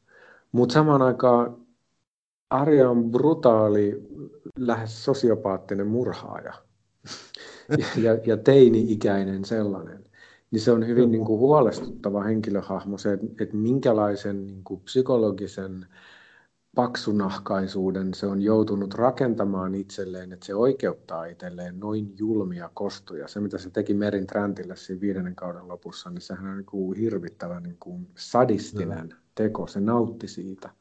Se ei vaan tappanut sitä, vaan se kidutti sitä. Ja se, se pikkusen hukattiin sitten tuossa niinku yhtäkkiä tuossa viime kaudella, kun Arja palasi kotiin ja se käyttäytyi taas niinku pikkutyttö. Et se käsikirjoittaminen ei ole ollut musta ihan välttämättä johdonmukaista, joka johtuu siitä, että se on niin äärimmäinen, äärimmäisyyksiin viety ja vähän outokin hahmo, näin niin kuin rehellisesti sanottuna. Et mä odotan, että ne nyt saa ne langat jotenkin kierrottua yhteen, että se koko Arjan semmoinen outo kokonaisuus jotenkin harmonisoituu. Se on tässä Haluatko sanoa Arjasta vielä? No en mä, siis mä sanon nyt yleisesti noista, noista tota, Arjen näyttelijöistä, siis Macy Williams, joka, joka tota, näyttelee Arjaa ja, ja Sophie Turner, joka näyttelee sitten taas Sansaa, niin tota, nehän on siis kasvaneet äh, aikuisiksi, siis lapsesta aikuisiksi tämän sarjan myötä. Et siis ne oli, ne oli todella... Ja se on, siis on mielenkiintoinen. Luin tämmöisen, se oli vuonna 2009 muistaakseni se castingi siihen ensi, ensimmäistä tuota, pilottia varten, jota ei sitten koskaan ulos laitettu, niin, tota, niin siinä oli niin heti alusta saakka kavereita. Ja senhän pystyy kaikki kuuntelijat ja kuka vaan todentamaan myös somesta, että siellä ne Macy Williams ja Sophie Turner keskenään hyvin, hyvin usein pyörii, mutta äh, sitten mä jatkan vielä tuosta Dion Greyjoyn näyttelijästä, eli Alfie Allenista, niin hän on tosiaan siis Lili Allenin, laulaja Lili Allenin proidi, eli veli, että, että fuck you, fuck, fuck you vaan. Oho, tämmöinen pikku yksityiskohta. Joo, Lili Allenilla on biisi nimeltään Alfie, joka kertoo Alfista. Kyllä. lisää, lisää detaljeja. Tämä on Batroom. Välillä innokkaasti, aina äänekkäästi. Sittenhän meillä on vielä kaksi pääosaa. Danny ja Jon. Mitäs heistä? No he ovat sarjan oleellisimpia hahmoja, tuli ja jää. Ja heidän, tota, heidän kaarensa on kyllä Mun täytyy sanoa Denerius myrskysyntyisestä äh, Targaryenista, että tuota, minusta se vähän polki paikallaan tässä nyt. Että, tota, mä kuuntelin, kuuntelin aivan loistavan tämmöisen Game of Thrones funny podcastin, kun siellä yksi, yksi tota, Game of Thrones funny, joka on siis äh, vuodesta 1999 muistaakseni lukenut näitä kirjoja, niin sanoi, että, että lopulta se vittu pääsi sinne Westerosiin. Tapahtui tilanne, jota hän on 20 vuotta odottanut. okay. kyllä se, joo, niin, kyllä. Ja siis tota, sitten toi Jonihan nyt on todella niin kuin, perisankarillinen. Hän ei juurikaan valehtele ja hän, ei, hän tekee sankaritekoja ja on muutenkin semmoinen siis täydellinen mies. Että tota, mun mielestä se on niinku, jos tässä sarjassa joku on sankari, niin se on Jon ja Jon Snow. Ja sen hahmon semmoinen, no odotan mielenkiinnolla, miten hänen kaaren, kaarensa kahdeksannella kaudella päättyy, koska se on jollakin tavalla se, että kun pal- tulee paljastumaan, että hän on Targaryen ja muuta, niin tota, se varmasti vaikuttaa hänen niin kuin, psyykkeeseensäkin jollakin tavalla.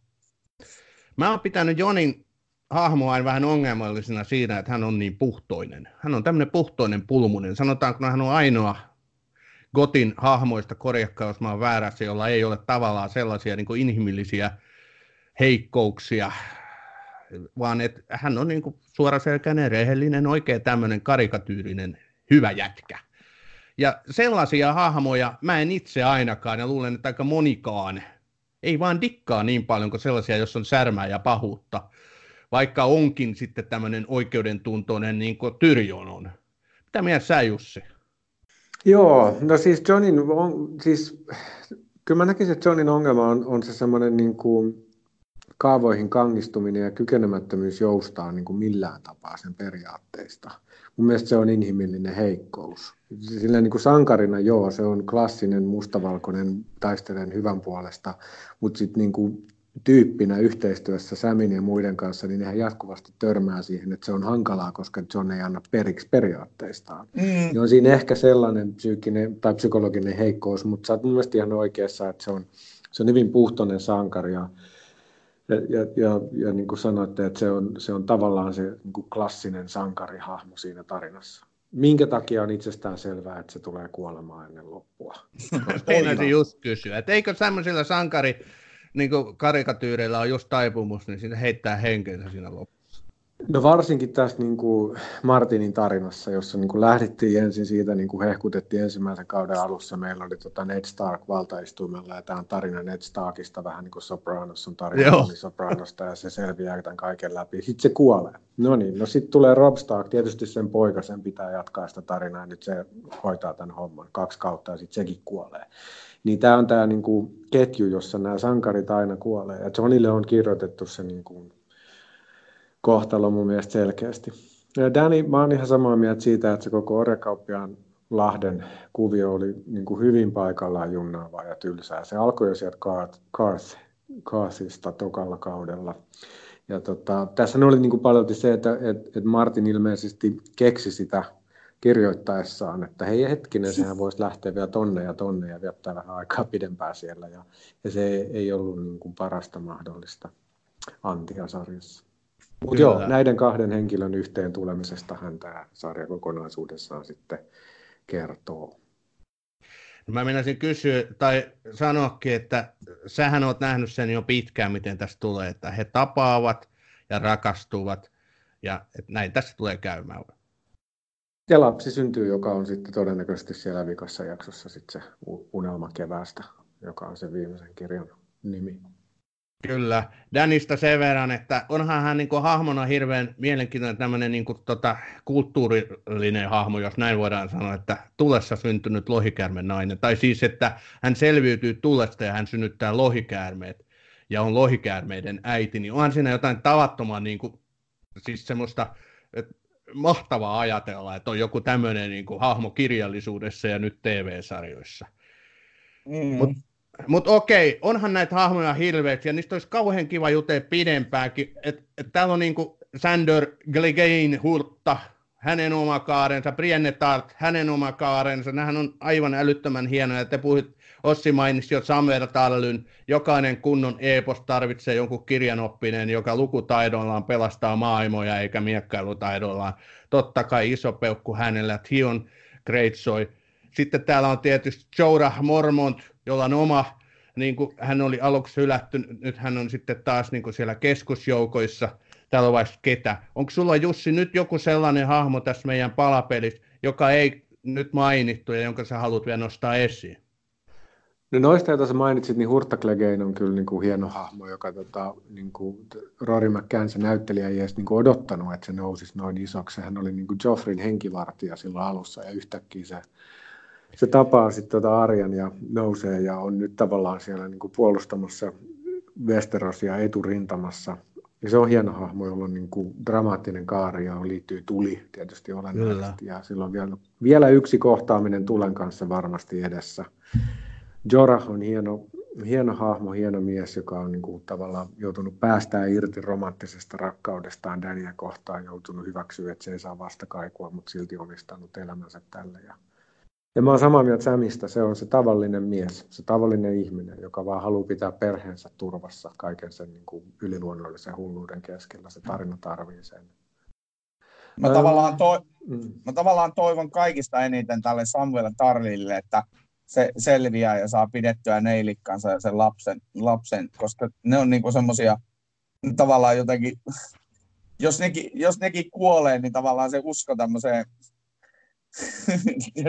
hyvyyteen, niin sitä on hyvin vaikea sitten ottaa sellaisena. Joo, ja, se, ja, ja se, ne säilyy hengissä totta kai, koska Samuel Taali on ihan tarkoituksella hyvin samanlainen nimi kuin Samwise Gamgee joka, niin, niin, no muuten joo. Joka sormusten herran lopussa on se, joka selviää, kun Frodo joutuu lähteä läntisille maille Valinori, eli siis kuolee, ja se tulee sinne elämään sen kotiin ja sanoo I'm back, ja se tarina loppuu siihen. Niin totta kai tässä on ihan sama asetelma, John kuolee, mutta Sam jää henkiin ja pitää sen perinnön yllä. Se on musta ihan selkeä juttu. Tämä on Batroom. Välillä innokkaasti, aina äänekkäästi. Te kuuntelette Batroomia. Tämänkertainen jakso käsittelee ei enempää ja vähempää kuin Game of Thronesia. Nyt on niin, että kaksi vuotta sitten, siis kaksi vuotta sitten, oli viimeinen kausi, eli seiskakausi. Ja sakkinappulat on aika lailla seiskakauden mittaan laitettu pakettiin. Sen verran seiskakaudesta me voitaisiin lyhyesti puhua, että ainakin omasta näkökulmastani poiketen se oli pienoinen pettymys. Siinä käsikirjoituksellisesti tehtiin liikaa niin kuin kompromisseja. Tapahtui outoja asioita, mikä oli, ei ollut tyypillistä Game of Thrones tai tälle sarjalle ja tuotannolle siinä, että liian helposti mentiin vähän niin kuin mato, mentiin sieltä, mistä niin kuin aita on matalin. Mitä mieltä Jussi, mitä sulle jäi mieleen seiskakaudesta? No kyllä mä valitettavasti olen samaa mieltä. Kutoskausihan oli vahva. Heikomman vitoskauden jälkeen kutoskausi oli musta hyvä. Ja seiskakausi sitten taas vähän notkahti. Ja sitä vaivasi nämä ongelmat. Mä luulen, että se iso perussyy siinä on, että Daniel Dave alun perin olisi mielellään tehnyt vaan seitsemän kautta.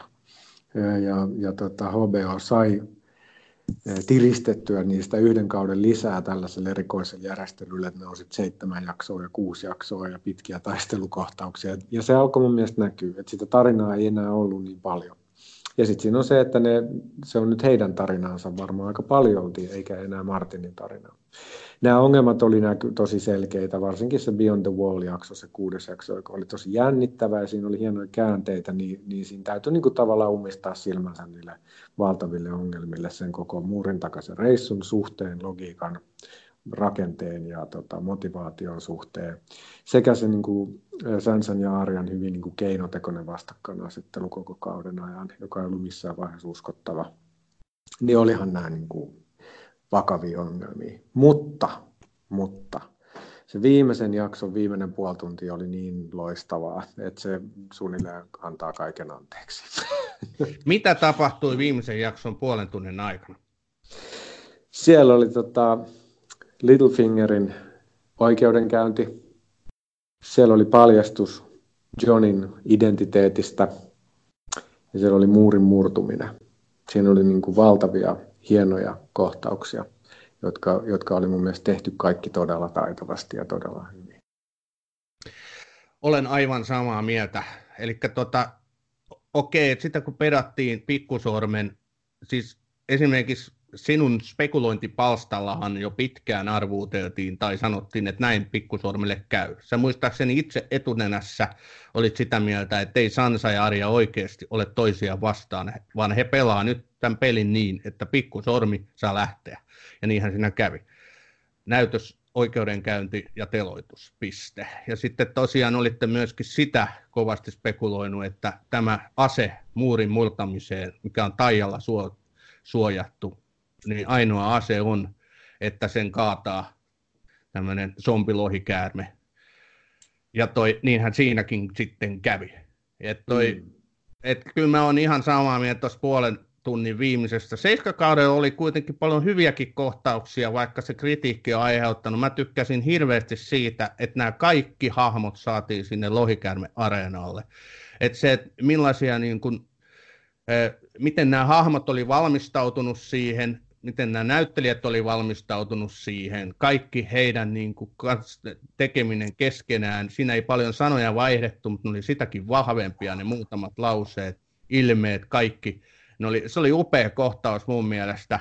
Ja toinen oli sitten tämä taistelu, missä toi Danny käy lohikäärmeen kanssa Lannisterien armeijan kimppuun, niin olihan sekin niin kuin tuotannollista ja kuvauksellista taidetta. Se muistaakseni, jos mä muistan lukeneen oikein, niin sitä tehtiin 11 vuorokautta vai 18 vuorokautta kuin jopa sitä yhtä taistelukohtausta.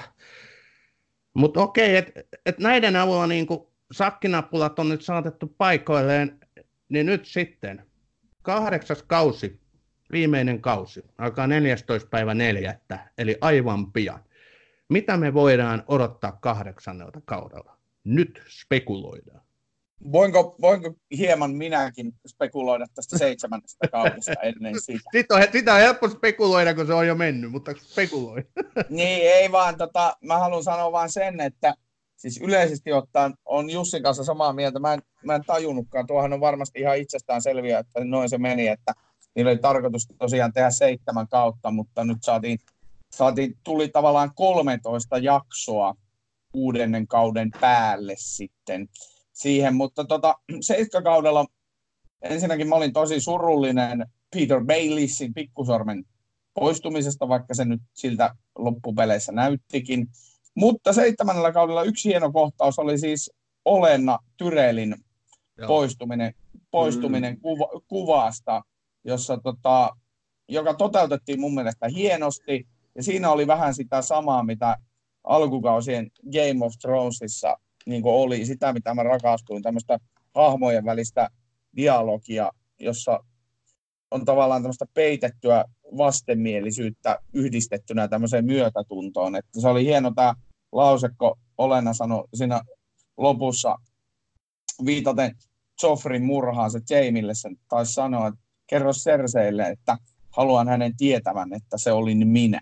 Joo. Ja, ja, ja tota, se, oli, se oli mun mielestä todella hieno kohtaus ja se oli kolmas jakso Queen's Justice, kuningattaren oikeus, niin tota, pidin siitä kyllä. Joo, tuo oli hyvin sanottu, se on tosi hyvin muotoillut tuon jännitteen, joka, joka oli varsinkin se sarjan alkupuolella useammin läsnä. Kyllä, Diana Rick oli kirkkaasti yksi sarjan parhaita sivuosa näyttelijöitä, joka niin omisti sen hahmon ja jokaisen kohtauksen, jossa se oli läsnä. Tosi Hän taisi saada Emmy-palkinnonkin muuten suorituksesta. Taisi joo, joo. Mutta hei, tuossa tuli mieleen, pakkohan meidän on nyt vielä hetki ennen kuin mennään siihen kahdeksanteen kauteen. Mikä on mm. niitä ikimuistoisimpia muita kohtauksia kautta jaksoja? Itellä tulee mieleen ehkä kaikkein, hu, kaikkein niin pysäyttävin oli Reigns of Castamere, eli punaiset häät, missä tota, Robert Stark ja Kathleen Stark yhtäkkiä, siis mä en, mä en nähnyt sen tulevan, mä en voinut käsittää, että, että nämä kaksi poistetaan siitä noin raalla tavalla. Se oli yksi niin kuin ikimuistoisempia. Mitäs teillä? No mä nostan tämmöisen, tota, no siis The Mountain and the Viper, eli siis vuoren, vuoren ja kyyn, eli ton Operin Martinin ja sitten Gregor Cleganein kohtaamisen, joka jollakin tavalla mulle painui niin visuaalisesti, se oli visuaalisesti tosi hienosti, hienosti toteutettu. Sitten mä en muista, missä, mä oon tässä nyt yritän epätoivoisesti selata tota, selata, tota, Gotvikia, että missä jaksossa se oli, missä toi, toi tota, Stanis Parateon poltti sen tota, ton tyttärensä. Se oli... Shireen. Niin. Eikö se ollut, tota, oliko se vitoskauden ysijakso? No mä arvasin, että sä, sieltä se tulee kuin, kuin tuota kuin hyllyltä. Niin Kerroko nyt Ossi, miten sä voit tykätä jaksosta, jossa poltetaan pikkutyttö roviolla? En mä tykännyt, vaan mä tykkäsin siitä inhottavasta tunteesta, mikä kulki, kulki läpi vartalo, niin kun katselin sitä. Et se oli se oli voimakka. Siis mä muistan sen tuntemuksen, kun mä katsoin sitä, että nuo on aivan hirviöitä ja sitten piti muistuttaa itseään, että tämä on televisiosarja. No joo, mäkin olen joutunut, mutta joo, näistä tämmöisistä alkukantaisista huudahduksista, niin kyllä täytyy kieltämättä sanoa, että, että kun Sansa Stark syötti tämän saatanasta seuraavan, eli Ramsey Boltonin tämän omille koirille, niin silloin minusta tuli semmoinen alkukantainen huudahdus tuossa sohvalla, että Jesse sai sitä, mitä halusi, ja Sansa sai kostonsa. Ja toinen oli sitten, kun Arya Stark tappoi ton Wader Vrain, joka oli järjestänyt nämä kyseiset punaiset häät. Onko sä Jussi se, kottia seuratessa niin päästänyt alkukantaisia huudahduksia? On, on. Mä kyllä näitä yes-huudahduksia yes on tullut huudettua ja tota, äh, Mm, ehkä The Lion and the Rose-jakson lopuksi, kun Joffrey sitten kuoli, niin saattaa olla, että mä siinä huudahdin yes. ja se, se on myös muutenkin mun yksi suosikkijakso. Se oli viimeinen jakso, jonka Martin itse kirjoitti sarjaan. Se on tosi hieno jakso. Martin itse asiassa toivoi, että se koko jakso olisi ollut pelkästään siellä häissä, mutta tota Dan ja Dave sanoi, että meillä on muitakin juonia, joita pitää edistää. mutta mitäs, niin, sitten kohtauksia, jotka mulle on jäänyt erityisesti mieleen. Niitä on tosi paljon. Mä tykkään dialogista, mä tykkään niin kuin hienoista keskusteluista hienojen näyttelijöiden kesken ja niistä ehkä edelleen kaikkein hienoin on se Robert Baratheonin ja Cersei Lannisterin keskustelu ensimmäisellä kaudella. kun ne puhuu siitä ja tota, että et mikä pitää valtakunnat yhdessä, ja sä sanot meidän avioliittomme, ja sitten nauraa, kun ne tietää, että se on totta ja ne tietää, että niiden avioliitto on tyhjä. Ja se on, se on jotenkin kaunis siinä kauheassa niin kuin, traagisuudessaan. Ja se, miten ne näyttelee sen ja miten se on kirjoitettu, niin se on, se on nerokas. Se on musta todella hieno, hieno kohtaus. Sitten jos äh, Mä tykkään tosi paljon siitä kohtauksesta myös ekalla kaudella, kun Ned Stark istuu rautavaltaistuimella ja jakaa tuomionsa Gregor Cleganeille. Siinä on jotain hienoa. Siinä on Ned Stark. Siinä on hetken aikaa se hallitsija, joka niin kuin Westerosilla olisi pitänyt olla. Niin kuin se mm. jakaa oikeutta niin kuin sitä kuuluu jakaa ja kutsuu Taivin Lannisterin, Westerosin vaikutusvaltaisimman miehen niin kuin vastaamaan teoistaan. No tietysti sitten me tiedetään, kuinka siinä kävi. Mm. Sitten mä nostasin esiin myös tuon tota, Oberin Martelin ja Gregor Clegadein taistelun. Se oli sitten taas, jos puhutaan niin kuin visuaalisesti ja koreografisesti ja dramaattisesti, missä oli kerrassa upea jakso. Niin kuin todella hieno. Ja se, miten se jännitys jatkui sinne viimeiseen hetkeen, viimeiseen käänteeseen asti. Ja sitä edeltävässä jaksossa sitten Oberinin ja Tyrionin keskustelu siellä tyrmässä oli musta myös todella hieno hetki. Pedro Pascal oli Diana Rikin tapaan semmoinen sivu osa näyttelijä, joka niin kuin omisti jokaisen kohtauksen. Semmoinen niin kuin rento intensiteetti oli muistaakseni se sana, jota Miken kanssa siitä kirjasta käytettiin, kirjassa käytettiin, että miten Pedro Pascal näyttelee sitä roolia. Aa, niitä hetkiä on niin paljon. Niitä on, niitä on tosi monta. Nämä nyt tuli ekana mieleen. Mitä me voidaankin nyt sitten odottaa kahdeksannelta kaudelta? Jussi, mikä on sulla päällimmäisenä mielessä? No miten ne nyt sitten aikoo tappaa sen yön kuninkaan?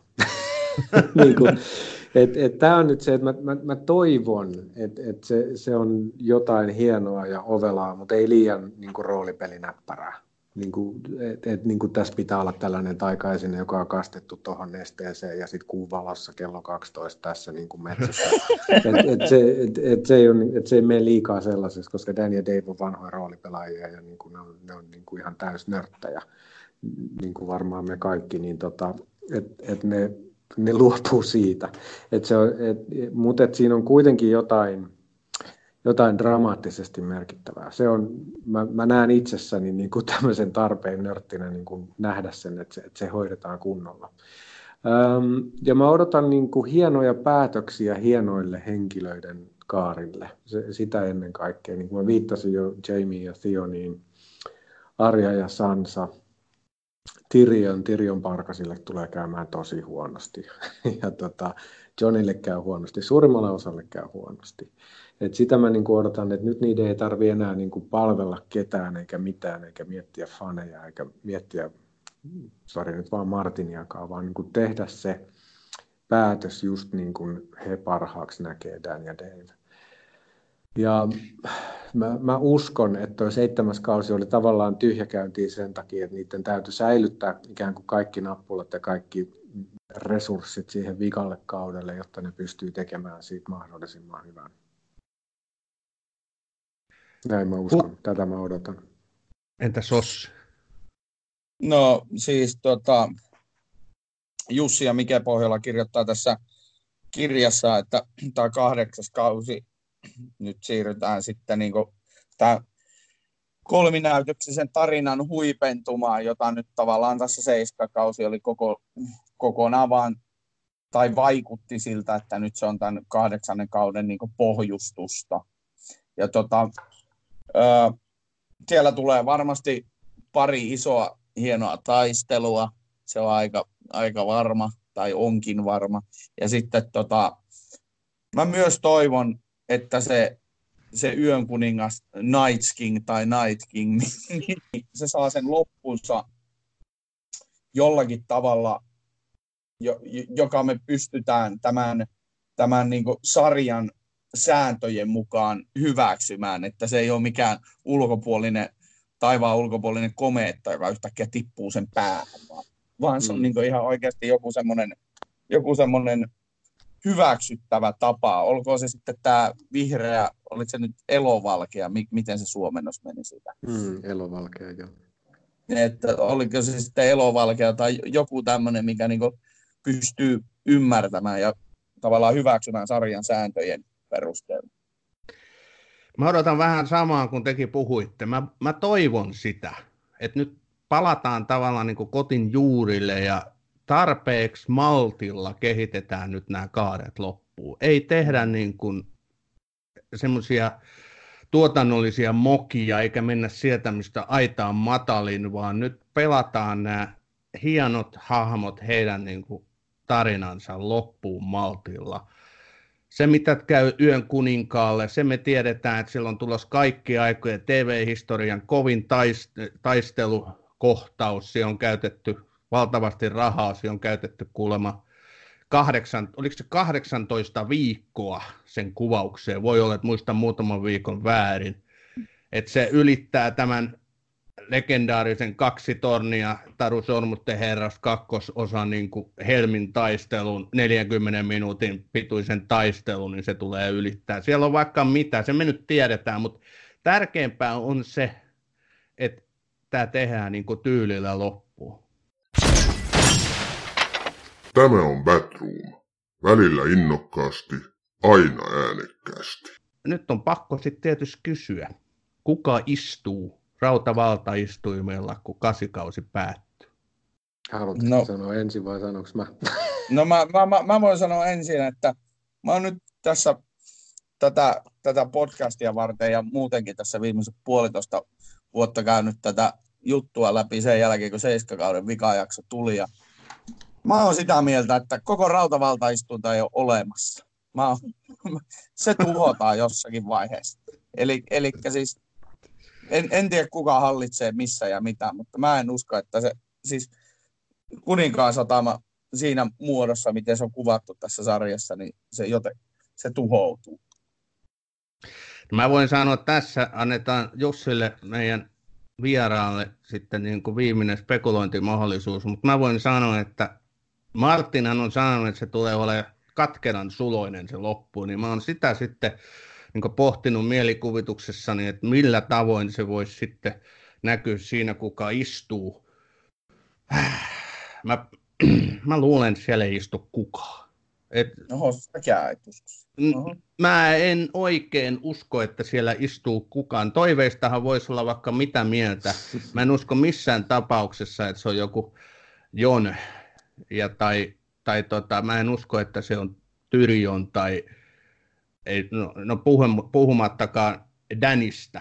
Et Cersei se ei saa olla, niin jätetään se siihen, että kukaan se ei silloin ole. Mutta Jussi, sulla on varma tieto vai mitä? No mä oon täsmälleen samaa mieltä kuin te. Se on se ainoa looginen johtopäätös. Et A Game of Thrones päättyy siihen, että there's no fucking throne. Yes. just, just näin. Et se, se, on se juttu, se on luotu aikoinaan Balerian The Black Threadin tulessa ja Drogonin tulessa se sulatetaan, joka tarkoittaa, että Danny on silloin hengissä ja Danny on sanonut, että I will break the wheel. Ja wheel on se pyörä, jossa yksi suku toisensa jälkeen on huipulla ja, ja hallitsee Westerosia. Ja se the wheel on sama asia kuin se rautavaltaistuin. Danin ei, tota, Egon vallottaja tuli 300 vuotta ennen sarjan tapahtumia ja perusti Westerosin seitsemän kuningaskunnan liittona ja rautavaltaistumme, jolta se hallitsi sitä. Danny tajuaa, että se on sen kaiken kärsimyksen, kuoleman ja sotimisen syy ja tuhoaa sen. Ja ehkä meille tulee edustuksellinen demokratia Ehkä siellä tulee kommunistinen vallankumous. No, todennäköisesti perustuslaillinen monarkia. Jokainen kuningaskunta saa hallita itse omalla tavallaan ja kuninkaan satama ei ole enää Westerosin hallintopaikka. Tällaisia me mietitään mikä Pohjolan kanssa mielellämme, että mikä se hallintomalli on. Siihen ei varmaan TV-sarjassa mennä, mutta pointti on se, joka on just se katkeran sulonen juttu, että se, minkä takia kaikki ne henkilöt, joita me ollaan rakastettu ja kaikki tuhannet tuntemattomat on kuollut, niin se katoaa.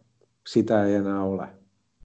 On vaan jäljellä ne ihmiset ja niiden muistot ja niiden haaveet ja niiden toiveet ja niiden haavat ja niiden menetykset. Ja se on se tarinan loppu.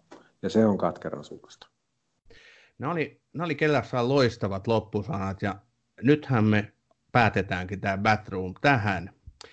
Meillä on aina ollut perinteisesti tässä lopussa sellainen suositteluosuus. Mä en huomannut Jussi sua etukäteen siitä varoittaa, että nyt sä voit tempasta jonkun, mitä sä haluat suositella, kirjaa, leffaa, TV-sarjaa, tietokonepeliä, mitä tahansa haluat kuuntelijoille suositella. Mä voin aloittaa.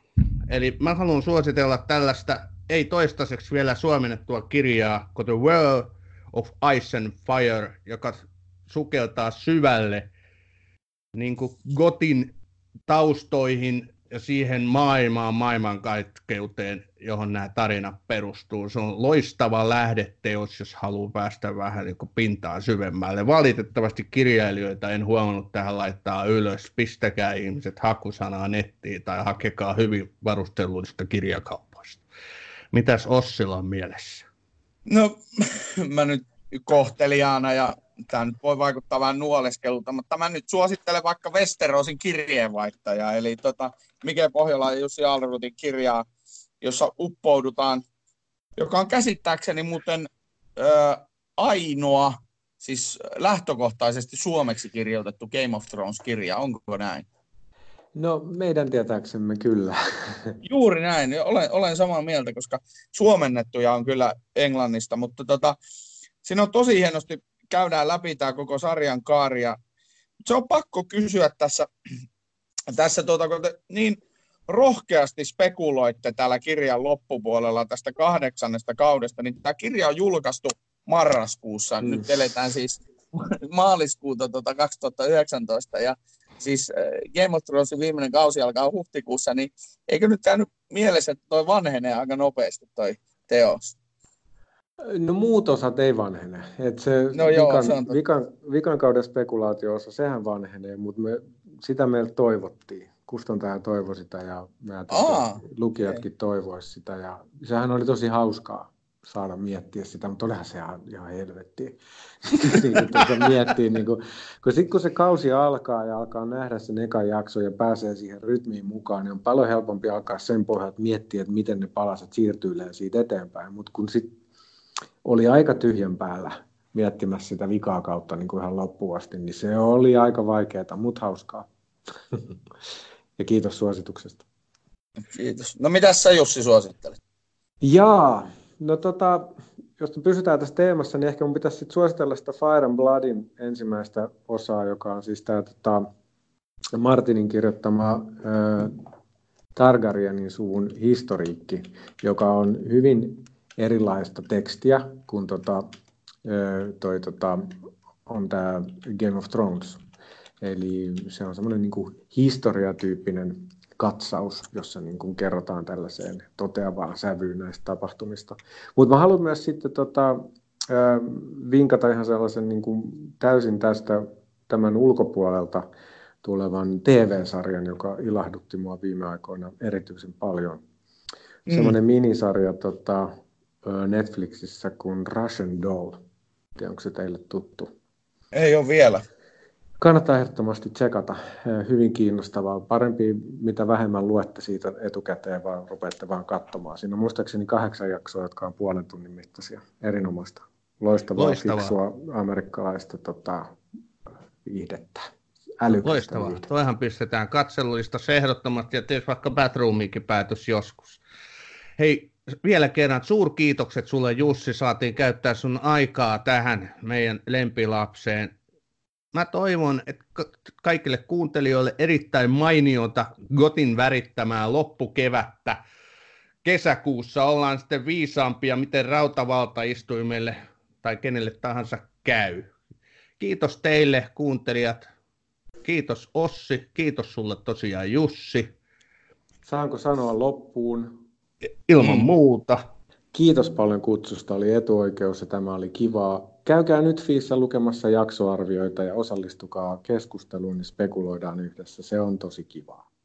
Niin tehdään aivan varmasti. Saanko Sami lopettaa Tyrion Lannisterin sanoihin? No, tuleeko laulu vai runo?